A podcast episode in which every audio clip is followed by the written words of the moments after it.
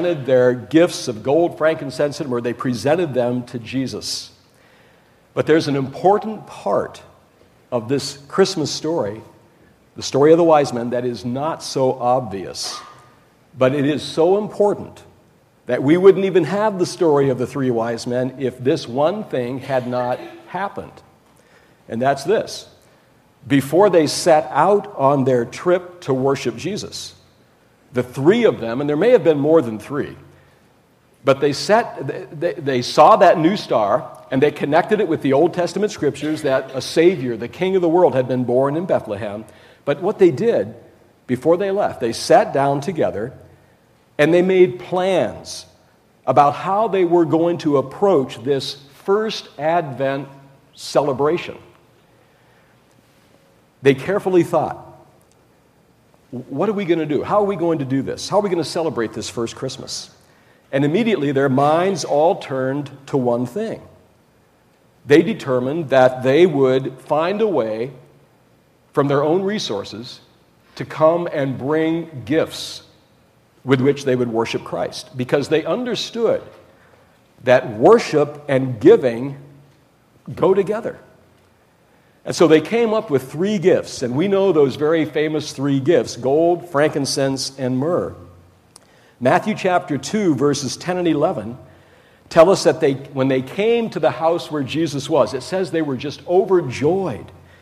And then they bowed down and they took their three gifts and presented them to Jesus in worship. In fact, their giving of the gifts and their worship of Christ, it was really part of one and the same act. And they could not have realized at that moment how much their gifts would make a difference in the lives of this holy family Jesus, his mom, his, his stepdad, I guess you would say, Joseph. The family of Jesus and Joseph, um, and this is another part of the Christmas story that we hardly ever talk about. In fact, some of you may not even realize this is part of the Christmas story, but it's right here in Matthew chapter 2. Joseph, Mary, baby Jesus, as was the case for most of the people in that day and time, as well as in our own day and time, they struggled to make ends meet. Joseph made his living as a carpenter. He worked hard. He made just enough to make ends meet, but there was no extra left over. And the evidence for that is in Luke chapter 2, after eight days, Jesus was eight days old, they took baby Jesus into the temple to uh, have him consecrated and dedicated. And they took the option that God's word in the Old Testament gave for people that have a lesser economic status. Instead of purchasing a lamb, which cost more to do, they took the two turtle dove route, which was just an a less expensive way of coming to worship, coming to dedicate their child to Christ. So Joseph and Mary, they had, they had some financial fragility in their lives. But the thing they didn't know was they were about to get hit with a totally unexpected, devastating setback. And here they are with a brand new child. The worst time something like that could possibly happen. Now, Matthew chapter 2, verses 12 to 18, you can read this on your own, tells the story of King Herod. He was, King Herod the Great was ruling during this time, and he became extremely alarmed when three influential magi, wise men from the east, who were the kingmakers in Persia. You see, the, uh, the magi were that class of elite, learned people in the culture of Persia. They were the politically connected, they were sort of the council of advisors. And nobody could become a king in Persia unless they got the okay from the Magi. So when, these, when three of these Magi show up in Jerusalem, inquiring about the new king that has been born, well, Herod the Great, he didn't like that bit. He got threatened in fact, Herod the Great has gone down in history as a madman who was full of paranoia, and he even had members of his own family killed out of there being a threat to his position and his power.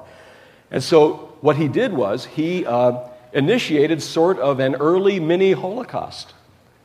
And he sent soldiers over to Bethlehem and the vicinity surrounding it, and he had every baby boy two years old and under slaughtered, just put to death to try to stamp out this new king, whoever he was. But Joseph and Mary, they took Jesus and they fled. They fled to Egypt. And this is another part of the Christmas story that we don't talk about very much. And that's this, uh, that's this that the first Christmas story becomes the story of a refugee family. Jesus, uh, Joseph, Mary, and Jesus, overnight, they had to flee with nothing but the clothes on their back, no job, no house, no support system, no food, destitute. And I'm sure that Mary and Joseph must have been saying to each other as they went into Egypt, holding baby Jesus, What are we going to do now? Where are we going to live? Where are we going to get food? We don't know anybody in Egypt. How am I going to get, where, where am I going to get work? How are we going to make a living? And so the question is how did they survive during their time as refugees? Well, the scripture doesn't tell us, but I think if we read between the lines, there is, it would be reasonable to assume that it was the wise men's carefully planned, sacrificial, generous, intentional giving, their offerings, that carried the Holy Family through their time of great need as refugees. And so the wise men, if that's the case, the wise men are the first example of what we call Advent conspiracy. They were not caught up in material things. They were not so attached to their wealth and all that God had blessed them with that, they, that their hearts had became hard. No, that they were caught up in materialism. They carefully made a plan of approach before they ever set out toward that first Advent, that Advent celebration. They set gifts aside that ended up making a great difference in serving the needs of Jesus during his refugee status. And so, the gift, where did Jesus get his clothes? Where, where did they get their food? Where did they get their shelter? Most likely from the generous giving of the three wise men. Now, the fact that the Christmas story of Jesus' birth into the world turned into a refugee story should not surprise us. Because Jesus came into the world to identify with humanity at all levels and to enter into our sufferings and our sorrows. He came into the world for that reason. And there's one other fact in this story that really drives this point home. It's the place where Jesus' family became refugees. They fled into Egypt. And among the Jewish people, for centuries, Egypt represented the most hopeless, destitute, horrible place on the earth. Because it was the place where Israel had been held in slavery for 400 years and had been abused by slave masters, and they had no rights. They were treated unjustly. Some of them were murdered. They had no rights whatsoever. Egypt represented to the people of Israel all through their history the place of poverty, injustice, sorrow, grief, loss, hopelessness on this planet. And yet, the next place that Jesus went, the first place Jesus went to in this world, after his birthplace in Bethlehem, where did he go right after that? He went to the most hopeless place that exists on this planet. And that's exactly why Jesus Christ came into the world. I'm grateful that he came into the world for that reason, aren't you? Because I believe we may not be refugees this morning in destitute, critical situation. But I'll tell you what, all of us have needs in this room today. And Jesus Christ came into the world to let you and I know from the get go that whatever your needs are and whatever your issues are, Jesus Christ has entered into those with you. He is there for you. That's a great message to know about at Christmas. If we go back to the book of Exodus, chapter 3, we have the story of God sending Moses down into Egypt. But that story, this is what God said to Moses in Exodus chapter 3. And when I say God spoke to Moses, who, who, who spoke to Moses there? Well, who is Jesus Christ? He's the Son of God. And so the Son of God with the Father spoke to Moses. And this is what they said. He said, The cries of my people in Egypt have risen up to my ears. I see their suffering, and I'm sending you to deliver them. Jesus Christ sent Moses into Egypt to deliver them.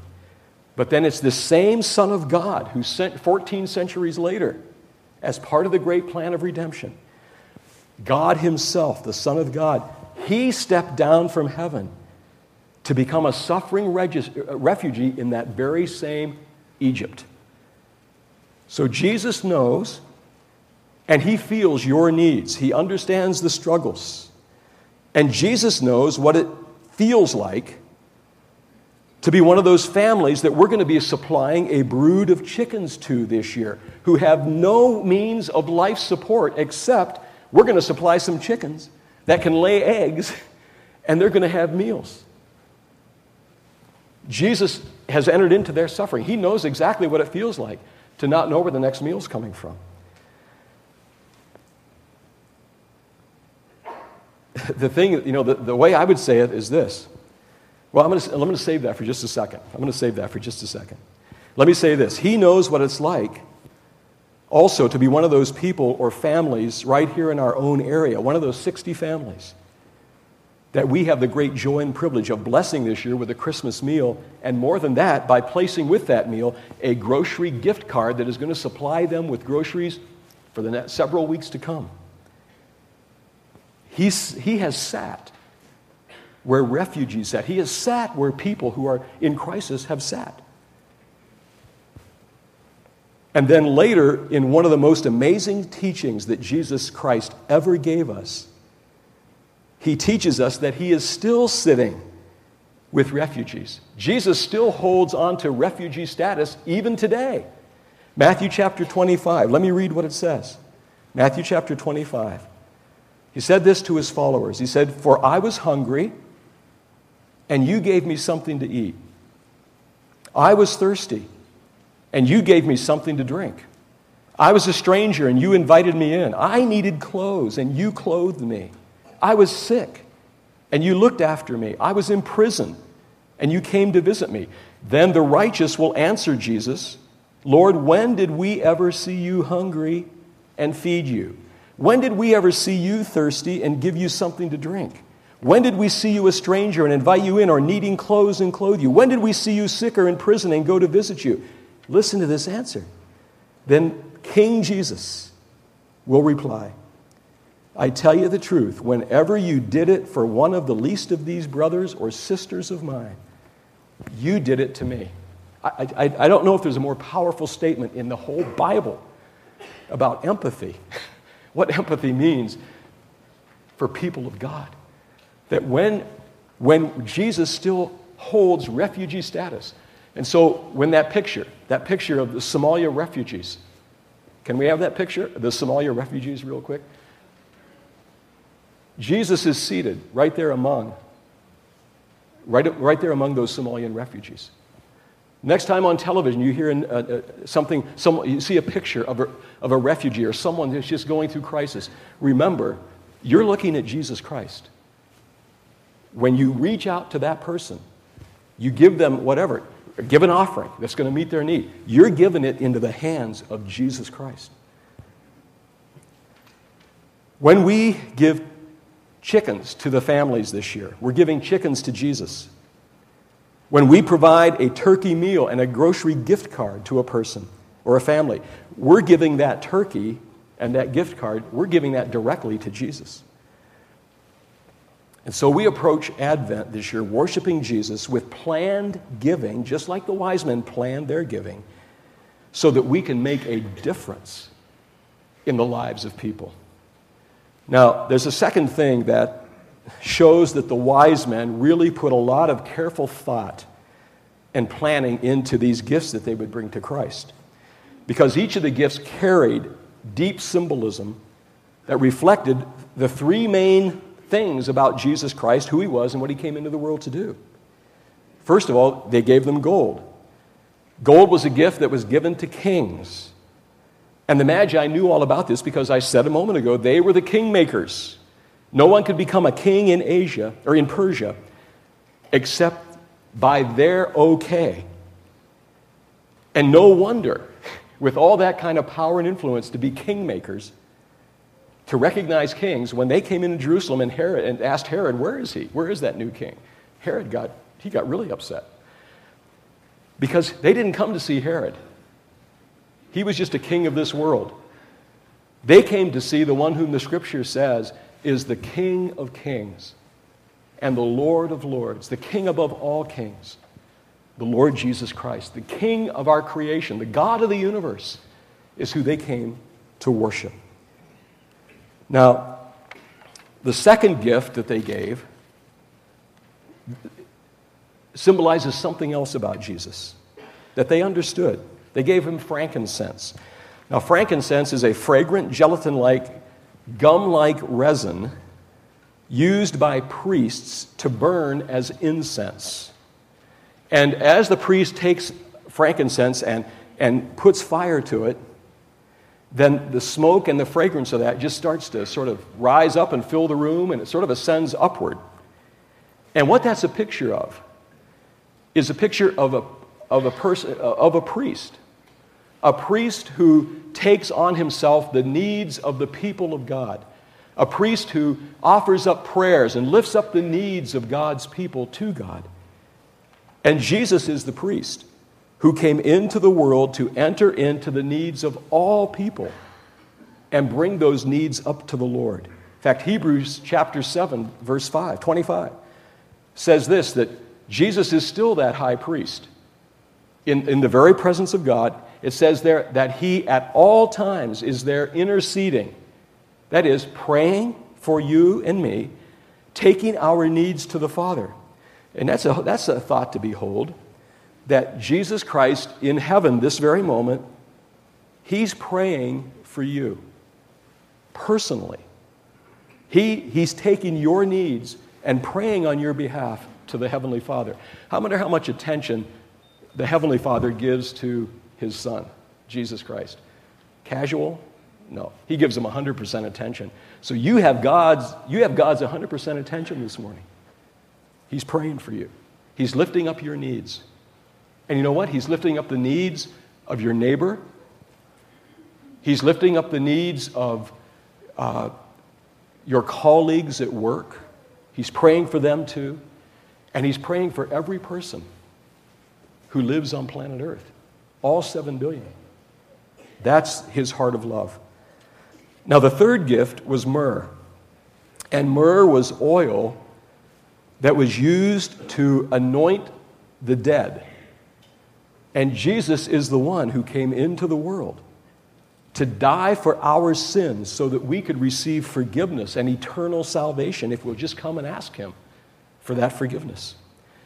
And so when the wise men intentionally gave their offerings to Christ, they were, and I'm going to coin a word, I don't even know if this is a word, they were pre enacting the whole gospel story who Jesus was and the purpose of his coming. It was all wrapped up in those three gifts. They worshiped him as the eternal king of creation, who came to earth as priest to identify with human need, and then as savior to take our sins to the cross so we could be forgiven. It's all there in their gifts. Now, this morning, we, when we bring our offerings to the Lord, we don't give gold and frankincense and myrrh. In fact, if you have some gold and frankincense and myrrh with you this morning, and you want to put it in the offering plate, hey, that'll be a first for here. uh, so I doubt that any of you have any gold, frankincense, and myrrh here today. However, it is no less true that when you and I worship and give sacrificially to serve others, we are every time, just like the wise men, only they pre enacted, we are re enacting every time we give all who Jesus Christ is and all that he represents. We are reenacting that he is the King of Kings who came into the world to be the priest who would identify with all of our needs and then go to the cross to provide us forgiveness of our sins. That's why we worship Jesus. That's why we give purposefully to the kingdom of God. That's, what's the, that's the vision and the reason for it. Because every, everything Jesus did, it, we place it in his hands, so it is then taken and passed out to the world. That's what a church is. That's what a church is. Now, every Sunday, when we give to serve others through the ministries of this church, and then we give special offerings beyond our regular giving to missionaries, and then to do things like we're doing here in Advent Conspiracy. Every time we do that, we are reenacting the whole gospel message of Jesus Christ, King, priest, and Savior, because that's the mission of the church, too. So, by our offering, we become the answer to those prayers that Jesus is praying for all people right now in heaven. In the same way that the wise men, by their giving, they became the answers to the prayers and needs of the very first holy family, the family of Jesus himself, when they were destitute in Egypt. God uses your giving and mine to fulfill all those three purposes that are wrapped up in this message of Jesus Christ. You know, the moment the, the wise men came and took those gifts of theirs and they gave them to Jesus, bowing down to him in worship, the moment they did that, something happened to those, to those three gifts. Something about their nature changed. They became sacred. The gold, frankincense, and myrrh, all of a sudden, it became holy. Why? Because it, was, it belonged to Jesus. It was holy. Every time you give of your resources to God and give sacrificially to God, what you give, the moment you hand it, that becomes holy and sacred. And it also becomes designated to be carried out with wisdom to fulfill the purposes of the mission of Jesus Christ for people, serving people on the earth. I know in our day and time, and this is a sad fact, but um, a lot of times people are held back or hold back from the joy and the blessing that comes in giving and serving because we have con, con men who sometimes get into, the, you know, into handling all those funds. We get con men. Uh, sometimes those con men are even on, they're even on television and they're, they're posing as preachers and robbing people blind by, by moving on them to give of their resources. And, you, and I think it's, you know, we, can, we, can, we know that happens. In fact, it happened in the early church. Now, God taught a lesson, God taught a lesson to the church just after it got started about how, to, how holy and sacred what people give to his church is how it's to be treated. You remember the story of Ananias and Sapphira? Uh, Ananias and Sapphira, all the church, they were giving liberally. Ananias and Sapphira, they took some money and they sold some land and they let on like they were giving all the proceeds to the church as a gift to serve others. But really, what they did secretly was they took some of it for themselves in their own interests, their own needs. Uh, they came walking into the church one day. Ananias came in first. And Peter, God revealed to Peter what, had, what was going on. And so Peter says to Ananias, Hey, why have you lied to God? Why have you been deceitful in the use of holy funds that have been given to the Lord? And you know what happened to Ananias? He got carried out. He dropped dead. God took his life right there.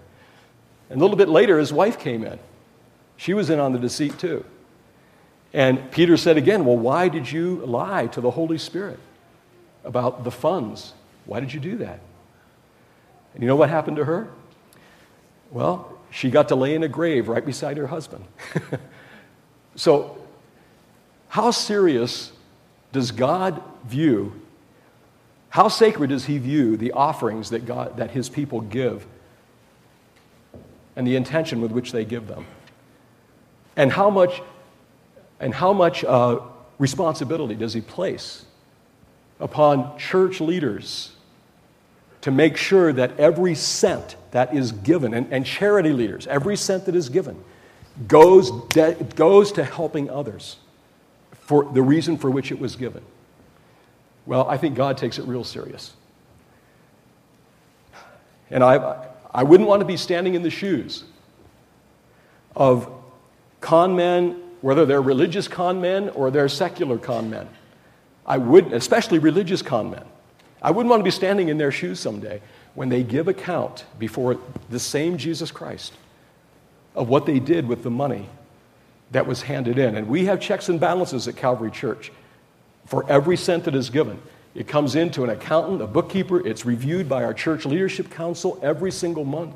It's open books. Anybody can pick up a phone anytime and call the church office to get an accounting of what's going on here. So I'm just throwing that in here from a very practical perspective because the number one reason, I keep reading again and again, the number one reason, the number one thing people have against the church, again and again, is all they want is my money.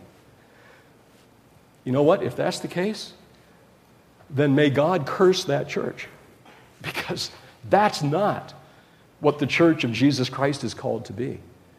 The mission is what the wise men had in their hearts. The mission is people giving so that what we give becomes, becomes the, the means by which others can be served. Now, worship has two postures. Worship is a posture like this. We come into church and we lift up our hands. And by the way, when we worship here at Calvary Church, it's okay if you want to lift up your hands and, and, and, worship God. It's totally fine to do that. You don't have to feel inhibited. You don't have to do that, but if you want to, you can. Uh, that's one worship, that's one posture of worship. But the other posture of worship is taking our hands and bringing them down like this and, and giving. And the two are inseparable. The two are inseparable.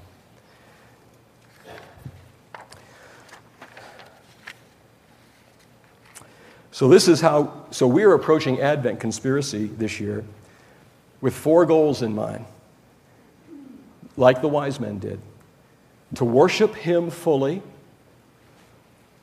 to spend less so that we can give more, so that we can, in His name, love all.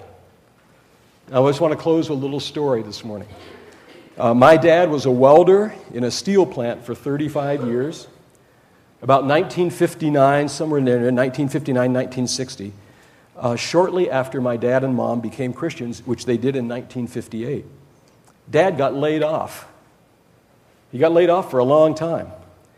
He was a hard worker.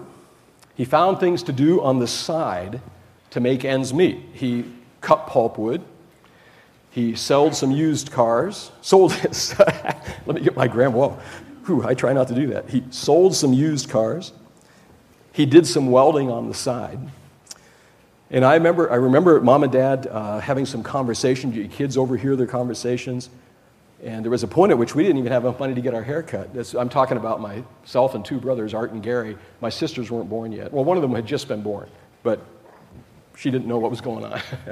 uh, so uh, we didn't have no money to get our haircuts, so our baseball coach happened to be a barber, and out of, out of the kindness of his heart, we got our haircut by him two or three times. We did not have the money to get it done. Um, I remember one time seeing mom come home from uh, her trip to town, and I think she had been standing in a, uh, a line, a food line, and that's sort of humiliating, you know. Uh, but she, I think, had been standing because she brought home uh, powdered milk. And I think there was powdered eggs. Now, can eggs be powdered? I don't know. But there was powdered, a lot of powdered stuff that she came home with. You just mix it with water, and you would get some food out of that. So during the desperation of this time as a family, we started dreaming with dad and mom, and they were really encouraging this. We, we started dreaming about a farm on our property. Now, my dad had 110 acres of farmland there in, the, in that rural area of Pennsylvania.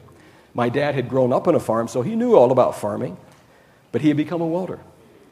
Uh, and so we, we just started having this dream how we could grow our own food, be self sufficient, and it would be called the Nichols Family Farm. So we started a farm fund, and we were all, you know, putting our quarters and our dimes into it. You know, one of the greatest places in a house to find quarters and dimes is in the cushions. So we would be searching the cushions, you know, the couch and all that stuff. And I'll tell you another great place is under the edges of the linoleum. Now, most houses don't have linoleum anymore, but you know what? You could be surprised at the number of quarters and dimes you can find that somehow got under the edge of the linoleum. Anyway, we were finding all that money and we put it into our farm fund. And um, now, during that time, Dad took a temporary job. It was in a town, Sharon, Pennsylvania, about 50 miles away. And he had to leave on Sunday night and he came back on Friday nights. He was gone the whole week. And we kids, we would stay up late every Friday night, and around midnight, he came home. And what we would do then, we would sit down with him and make plans about that farm. We would talk about that farm. How we were going to build fence around the fields. We were going to put up a new barn. We were going to have tractor and do plowing, and we were going to have a lot of cows. And we got that farm fund up to about $18 and we were really proud of that. But then one week, I remember that we were short on grocery money, and I heard mom and dad talking about it. And you know what? Uh, we thought about the farm fund. Now, $18 in 1959 would go a lot farther than $18 does in 2011. So, uh, all three of us brothers, Art and Gary and myself, with some sorrow and with the feeling a little bit of the death of our dream, but we totally agreed that it would be okay uh, to take that farm fund money and for mom and dad to use it, to give it to them. And the amazing thing that I can still remember, and I was 11 years old right then, is a feeling inside when we made that decision to give. It was an early experience for me in the joy of giving to a greater purpose, a higher purpose. Of, and I, there was some pain with it, I'll guarantee. It was a sacrifice. It was, it was a little bit the death of a, of a dream. There was a sacrifice to it. But you know what? I gained an even greater joy than the pain that was in it because it felt good inside. You know what? Here's the way I would look here's the way I would describe it looking back. I felt I felt mature. I felt mature, a little bit more grown up. Along with my brothers. Because we were able to say to mom and dad, it's okay to use this farm fund money. We can just put this dream aside for another time. So I took a, I, I grew by a huge jump forward through that experience. Now, Advent conspiracy is an opportunity just like that for all of us to grow more mature in Christ, more mature in having the heart of God, which is the heart of giving. To have His heart just fill us, fill us with, with a heart of giving. And I'll tell you what, if we let Him fill us with a heart of giving, you will not, there is no greater joy, there is no greater human joy to be experienced than the joy that comes as a result of that. One of the greatest, greatest experiences of, well, let me say it this way when we give to a higher purpose. Now, all of you who are parents with children here this morning, Advent Conspiracy is a golden teaching moment for you and for your kids. And as a parent, here's what I would do I would get my kids and I would sit down with them, just like the wise man sat down before they approached that first advent. And I would sit down with them and say, kids, we got there's a lot of people that, that, don't, that aren't going to have a Christmas meal this year. Uh, there's some people in, an, in another country, a long ways away from us, that they don't even have a meal tomorrow. But we can do something about that. So, what do you want to do? I guarantee you, parents, they'll never forget it. They will, the same feeling that registered in me when I was 11 years old, it'll register in them too. Uh, I want to encourage that. That's what this is all about. It's not just some sort of slick program. It's not. This is about what the church of Jesus Christ is, not just at Christmas time. This is what this church exists for 365 days of the year. This is why we are part of this fellowship and this family of Christ to represent Him and what He is in all those three things that we outlined. That's what we are too. So, we can all grow more, just like the wise man, in having the heart of God. Let's pray. Heavenly Father, we're thankful this morning for your presence. Jesus, we are so thankful that you came into the world, the King of all the ages. But you came and even went to Egypt. You went to the place of hopelessness so that we would know today that every hopeless place on this earth, whether it's next door to us or whether it's halfway across the world, Lord, you're right there sitting with that person. And Lord, it is now our joy and our responsibility to be your hands and your heart and to reach out into our world in your name. To be the answer to the prayer that you are praying right this very moment for everyone who's in need. You, that's you called your church for. Help us, Lord, to be such a church. And never help us never to be diverted from our purpose. Help us never to be distracted. Help us to live out this conspiracy against materialism all the time so that we can give, so that we can give to make a difference in people's lives in the name of Christ. And so, Father, we pray these things in Jesus' precious name. Amen.